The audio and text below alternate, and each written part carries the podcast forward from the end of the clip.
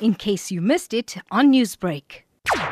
The reasoning was very simple, given the recent incidences of racial prejudice on social media, incidences by political leaders, et cetera. We thought, we thought that it was pertinent to have a discussion around how the religious and cultural sector can react and respond to these incidences, but also to look at ways of how we can educate all South Africans around matters of social cohesion. What were some of the critical points discussed in terms of social cohesion and education? The main ideas or, or responses to this would be to create more platforms for social cohesion to take place. What we find, there are many social cohesion events around there, but very often those events don't deal with issues that are on the ground. It's very unrelatable for many South Africans. What we realized was that more platforms for social cohesion at a very grassroots level will be integral to our mission. Were there any possible solutions of a way forward? After the first meeting, it was an initial discussion, but going forward, we're looking at creating very real programs that we can roll out across the religious and cultural sector to foster social cohesion. In what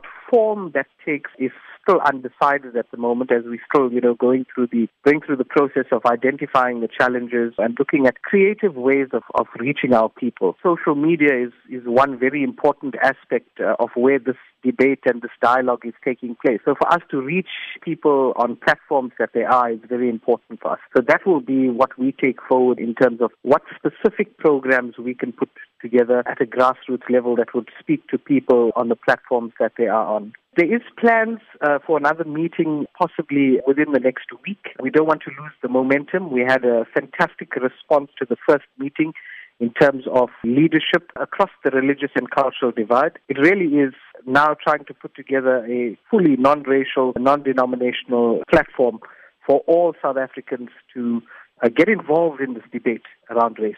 It's very important. It's very important that we foster social cohesion. So I think that will be the next step. What was the sentiment coming from those cultural or religious leaders at the meeting about uh, racism taking place on social media and from political figures? The reaction was obviously that, you know, more needs to be done. We cannot talk about religion and culture in one breath, and in the next breath we have people that belong to religious and cultural organizations breeding disharmony and racial prejudice. It just does not gel. It's two things that do not sit well together. We can't be praying every week and being prejudiced the rest of the week. What was very clear is that we need to use scripture, we need to use culture uh, to foster social cohesion. Newsbreak, Lotus F M, powered by S A B C News.